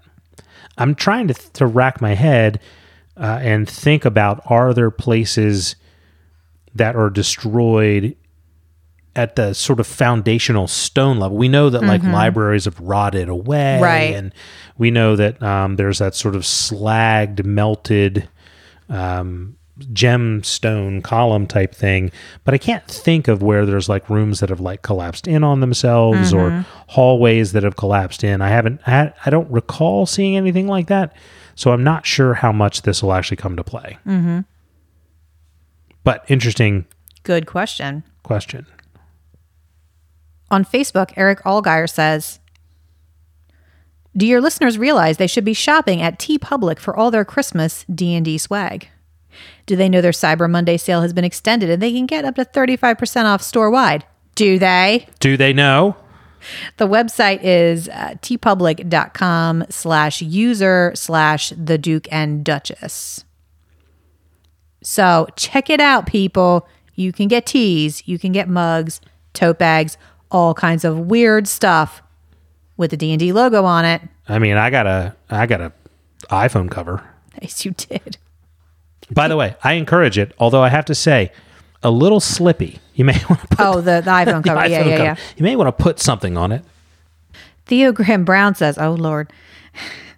He says, I've got Into the Unknown from Frozen 2 in my head. What song do you have stuck in yours? I haven't seen. Oh, how have we avoided Frozen two? Uh, We have three girls. we so stomach bug and other we've kept them very busy it's gonna happen though so we put up our christmas tree last night Yes. and So, um, what song do you have stuck in your head? feed the world Let do they know it's christmas time Yes, exactly. That's exactly the one that I have stuck in my head, except in key. Yeah. Theo also says, as a preview to my question directly next, the Snapters slash epigram chat was had here, and there is a link. We have Oh uh, goodness! Theo all um It appears that there's been a lot of side a lot of side conversations. conversation that we have not kept up on. Yes, and, and Oh again, Lord! I just opened it. It's massive. Yes, there are a lot, guys. If you're not on the Facebook group wow. page, definitely join it. There's a lot of interesting chatting going on here. Um, but Theo has posted uh, the text of the epigrams, the snapters, and then lots of conversation about it. But he asks, um, regarding what we have now, the five letters spread out over three books. Here's something I think is interesting. Um, letter four feels like a reply to letter two. It seems to continue on from letter two's mention of Adonalsium. Letter two seems like it followed letter one. However, letter three seems different in a major respect. Letter one says he holds the most frightening and terrible of all the shards, making the shards objects these characters have. But letter three states no good can come of two shards settling in one location. It was agreed we would not interfere with one another, which very much implies the people in the letter are themselves shards. That if they are objects, they have autonomy and personality, but the nature of the setup of this block of letters feels to me like they're supposed to be from the same source. So, anyway, um, There's, I mean, there's a lot of work that has gone into this sort of sub thread that's being discussed here, Mm-hmm. where they've sort of, you know, put it together, tried Mm-hmm. to kind of put together a um, a chronology of Right. it and numbered them. This is letter one, this is letter three, and this relates Mm-hmm. to this and this. And it's my opinion that I don't think we're going to be able to do this justice in this episode until we kind of go back and catch ourselves up. Yes, I would say. Um, I think what what we're asking for is your reactions to the letters, and I think that um, next episode we will definitely make a point of reading all of those and having some time where we get into those, and, and we'll let you get your notes together on those letters. Yeah, because I, I don't think I can really address these with any degree of intelligence at this point. And and in particular, when we get to the end of Oathbringer, we will be at the point where uh, we are caught up as far as, and you'll get to hear my speculation on the letters, which I have many, many thoughts and theories. Because we, yeah, we're getting to the point soon where there- we're no, no longer in spoiler territory, Indeed. which is always fun. So Derek Pittman says, and this is really the important questions Is a hamburger a sandwich? Is a hot dog a sandwich? Uh, see, chicken biscuits. Is a chicken biscuit a sandwich? is ce- is cereal a cold breakfast soup? Is chili a soup or a stew? Or is a hot dog really just a lame taco? Not besmirch the hot dog. I, I One of mean, the the the pinnacles of human food is the hot dog I put it right up there with tacos. with yellow mustard. I get the hell out of my house. we were having such a nice podcast. Eric Shaffa says, How convincing was the I'm not the bad guy here speech from Odium to you? Assuming, which I am, that he's not lying. Also, does that mean that uh, Thaylenah actually worships Odium, i.e., the passions, unknowing? oh snap! Snap, right? Snap. That is a really good point. So it's curious uh, to read through all the stuff from Odium, and this is a really great question because on one hand, no, I don't buy the "I'm not the bad guy here" speech at all, right? Simply because Max von Sydow, with his short beard, in a white robe and a gold scepter, is clearly the bad guy.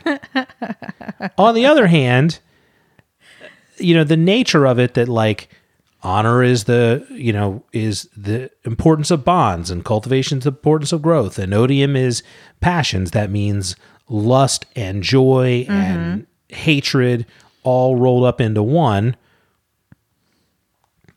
you know it's not as though he is the personification of evil and only evil he clearly has some positive attributes as well. So it, it does sort of throw a lot of that into the mix, you know, and could the could the society exist? I mean, imagine the world where the only thing are, you know, like he points out, Nale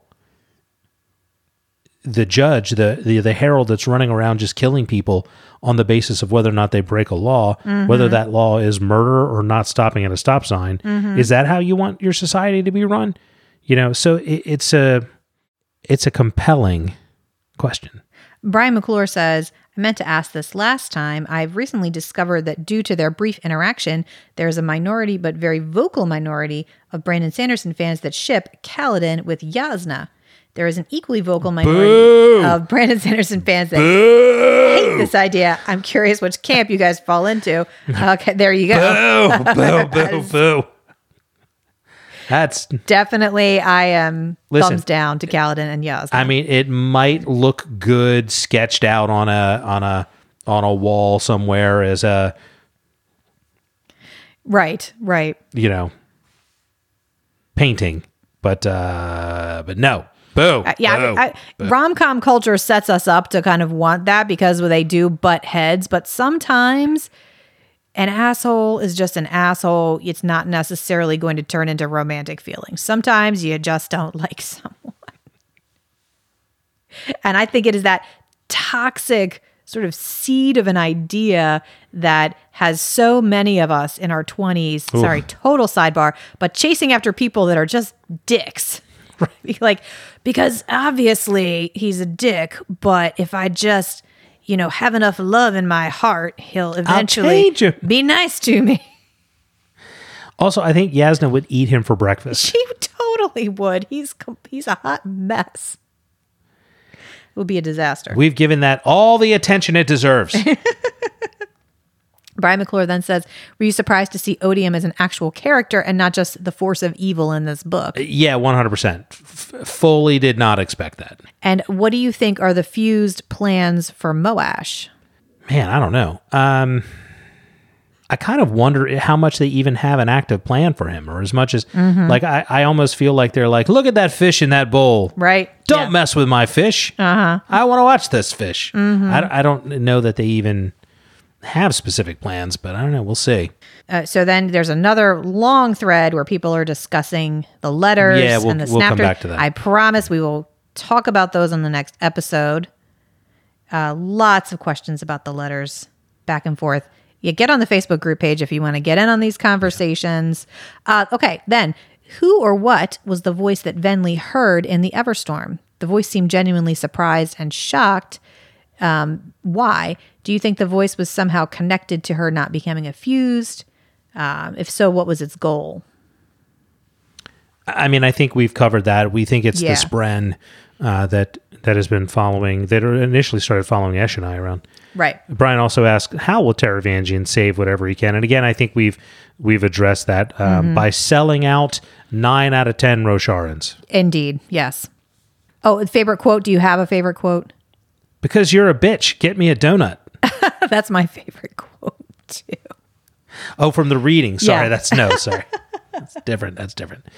Uh, Brian says, uh, and now we move on to that hard hitting podcast journalism. From one to ten, how do you rate this year's Thanksgiving?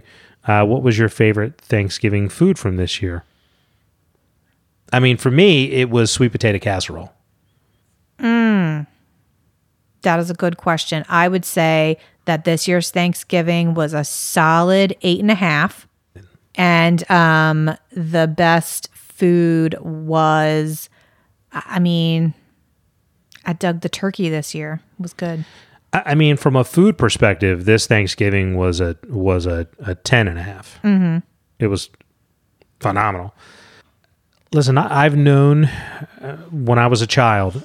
I didn't. I didn't. You know, know what I was getting into when I I started consuming the sweet potato casserole. I didn't realize, you know, that some everybody in a family needs somebody who can just pound that sweet potato casserole. and, and over times, I I've become more potato casserole, and I have a gooey marshmallow heart. And um, you know, I, I know that eventually I will become potato casserole entirely, but I'm hoping that I can find the secret, uh, the cure to diabetes somewhere on the island of Akinah. Sam Denberg says, What kind of information is encoded into the gems? still a sore spot for me. Um, I think it's this. I think it's that. Um, damn it! what I want to say is is I, I can't even say it on the podcast. Jeez. I want to save it for the other podcast. Jeez. Wow. Well, we do get uh, a little hint of that. The snapters of the next section have little snippets of those. Oh, snappers! I don't. I have to start reading those. We will, we definitely will have snapter discussion next podcast. Um, he says, Sam Denberg says, why are the sleepless guarding the island?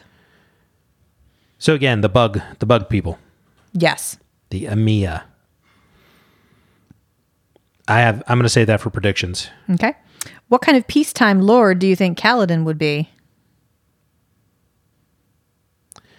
Uh, Well, I think he'll be okay. Um, I think now he's still a little angsty and he needs to go out and figure some stuff out. But I think by the time we, you know, we get back and we come to our cleansing of the Shire moment several books from now, I think Kaladin will be fine. Well, and seeing him step into that Bright Lord role when so much of his early years he was fixated on the Bright Lord that ruined his life and ruined his family, and actually having to then be that person, I think it'll be a very uh, important and relevant step for his character.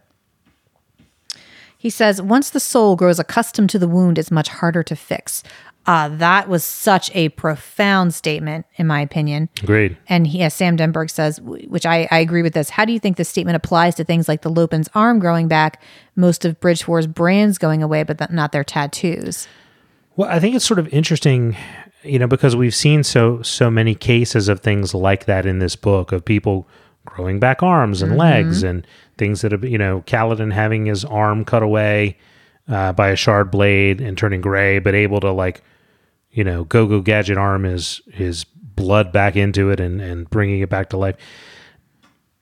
It's, I, I don't think there's anybody who you know would lose an arm or I, I'm saying this from a complete place of ignorance. So, so somebody tell me I'm wrong, but I don't think mm-hmm. there's anybody who you know is a paraplegic or anybody like that who wouldn't happily turn back and erase that injury. Mm-hmm. So that to me doesn't seem like a statement that makes as much sense on a physical level. But I think it's completely different when you start talking about spiritual, psychological scars and psychological damage. Uh, it's a lot harder for somebody to simply say, I would take this away or I would erase this or remove this because it sort of makes you who you are. And, so, and there, I think the statement does apply. Mm-hmm. Whereas I think if you know if if you give me a crutch and tell me I have to walk around with one leg for mm-hmm. the rest of my life, I'm not having any problem mm-hmm. turning back the top back the time on that wound. Right. Brian Kemper says, Do you think that Odium's attempts to rationalize his actions or improve his image are severely undercut by the fact that he goes by the name Odium? It's it's a hindrance. I mean, I'm just saying. Yeah, it, it doesn't it doesn't help. My name is Batty McBatterson. but I'm not a bad guy. But uh, sit down on my couch and tell me about your past life. I'm here to help. Uh, Theo Graham Brown says Odium fantasy casting, which we've already gotten yours. Max von Sydow. I personally would, Cleavon Little as Verlaine. I would love to see Odium played by Jeff Bridges in the persona of the dude. Hey man, there's no hatred going on here, man. She's not cultivation. She's just my special lady friend.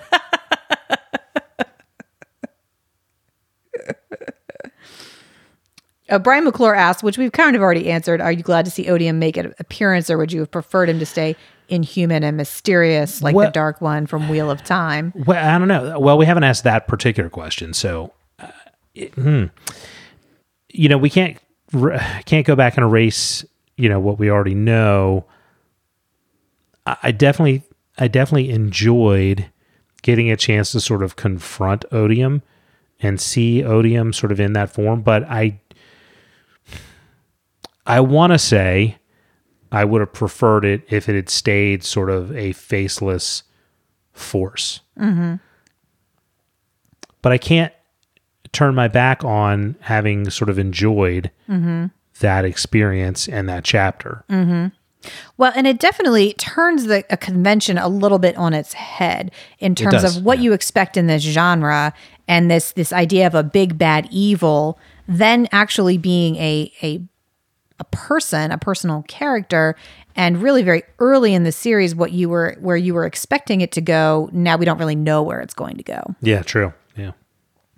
In the case of the Wheel of Time, and I hope this doesn't spoil anything, but the Dark One always kind of remains this what you would very much expect a Dark One to be, you know. Well, and the same in Lord of the and uh, Lord of the Rings yes, as well. You know. Yes. Uh, Eric Allgaier says, in case this is the last podcast before Christmas, I'd like to wish happy holidays to Chad, Liz, and the whole D and D family. Aw, very nice. Thank you. Thank you. Uh, which brings me to this question. Let's say you were Santa and you realize that in the year 2019, coal is not eco friendly. What would you stuff in naughty children's stockings instead? Yellow mustard is off the table. Well, that's you know that's good. uh, I'm gonna say I would fill it with old floppy disks. not not the five inch ones, the three and a half inch hard drive disk, because I'm not a pervert. I- I would say bowls of my pumpkin chili because that is the one substance that if I put on the table, oh, what do you want for dinner? Not pumpkin chili. Anything but that. I think my pumpkin chili is pretty good, but awesome. it has become uh, much like my mother when, and my mother's a wonderful cook, but when we were kids, this one time she tried to make lamb stew and she kind of burned it and it was really bad. And we still, you know, 30 years later bring it up. it's not as bad as lamb stew. And she's like, uh. So the pumpkin chili has become our our most despised substance. How about how about coiled up headphones Don't that work. don't work? the wrong adapter. True. So much angst over headphones in this house, y'all. that would yeah. that would that would be it. Yeah. So in case it, and I and I don't know, I hope it's not the last one before uh, before the holidays. But in case it is uh, the last episode before Christmas, Merry Christmas and Happy Holidays to everyone. And for your Christmas gift, here are Chad's predictions. Well, first I want to um, first we have a dear Duchess, oh, sweet. and I want to read uh, some of our reviews. We haven't read reviews in a while, and we've kind of let them build up. But Oh, we have some reviews. oh, we've got a ton that we haven't Love read. reviews. We got a ton that we haven't read. Um, so I'm going to read some reviews and then we'll we'll do our our dear Duchess. It's a quick one. Gotcha. Uh, so Stitcher is not one we typically go and look at, um, because we are, you know, on Apple Podcasts, and that's sort of where I get my podcast. So I'm not on Stitcher myself, so I have to kind of go out of my way to look for it. But but I want to come back and read some of these, uh, and I'll, I'll get through them here fairly quick. Uh, Wist said, uh, Just found you. I think I'll sit here. I cannot boast a lot of friends who read books, so thank you for the company five stars. Nice. And Jen says, Holy Taylor! I love the Duke and Duchess podcast. Liz and Chad take an organized, often hilarious approach in their literary deep dives. Their discussions are often engaging and thought provoking, and they complement each other wonderfully. Nice. Uh, Raccoon Trash says, Amazing, insightful, and hilarious. Everything I've been looking for in a book podcast. Thank you. Five stars. And I love this one. Fool of a Duke. says the Duke and Duchess podcast, epic. Full stop. I started listening, like many others, to hear more about the King Killer Chronicles and stayed for the lemon scented boxes. Liz and Chad, who is such a Chad, complement each other amazingly and are rather hilarious to listen to at times. Chad's analysis is great and the predictions are better or worse. I'm only up to episode 67, but that's good. That means there's more to listen to. Yes, don't hurry. There's there's no rush. We're not going anywhere, but uh, you can catch up to us. And it continues I would love to hear the Duke and Duchess analyze the first Law trilogy that may be on the short list. And the last one for today is Shy Dog, uh, five stars, excellent. I love this show. I've been trying to gather up good book podcast, and this is my favorite so far. The husband and wife duo bounce off each other really well, bring up great discussion points for the books, and make me laugh on occasion. I recommend this for anyone, even if you haven't read the books they are covering. That's bold. Mm-hmm. That's that bold. warms the cockles of my heart. It does. It does very much so. All right, and now uh, we have a very short, uh, do uh, excuse me, ask the Duchess email. All right. uh, from Brad Scaly. Will you go out with me? Circle yes or no. Sadly, Brad, I'm taken. yeah, Unless that was for the Duke. Oh no, it was for the Duchess. All right. I presume it was for you. it says, "Dear Duchess, will you go out with me?" Circle yes or no. I mean, clever, but go away. All right, so these might be some of the more batshit predictions. yes. My first one I know now is wrong, but I'm going to say it anyway because, wow, what the hell? So my first prediction is Renarin himself is a spren, Oh, okay. but now, That is bat shit. All right. but now I know there's another truth watcher out there with some sort of light reflection spren out there. It's like, oh.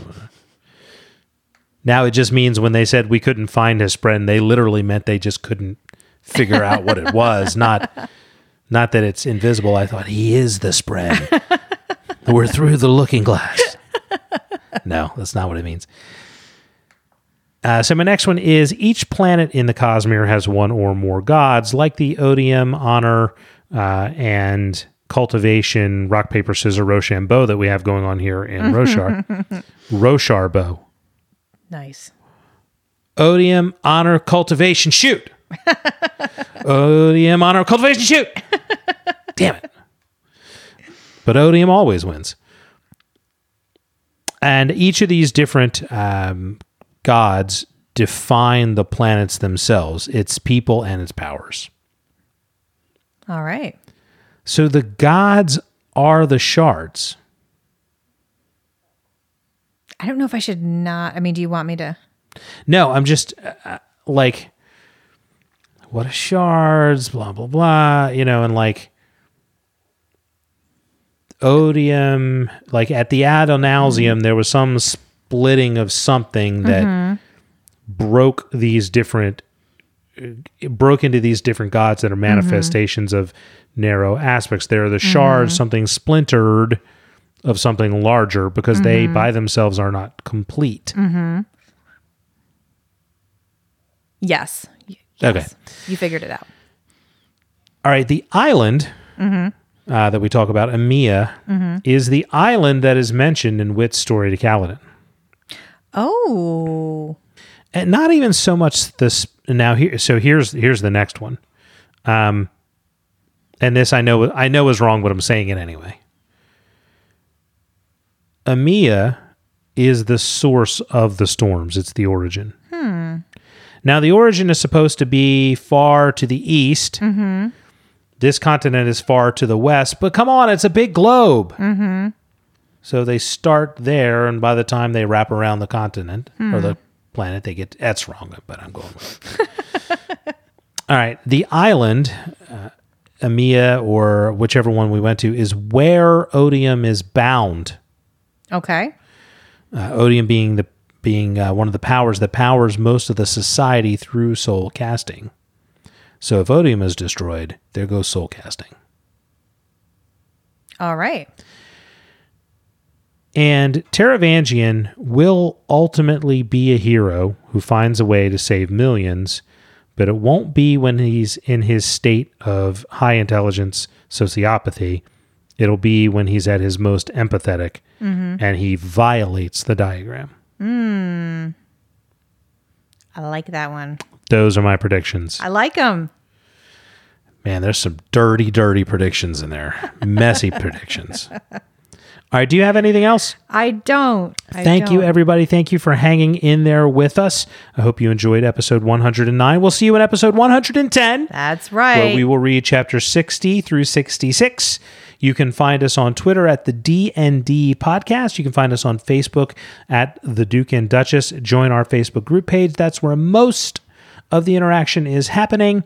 And find us on all the social medias just by searching for the Duke and Duchess podcast. Thank you all. Happy holidays, and we'll see you soon. Good night. Good Night.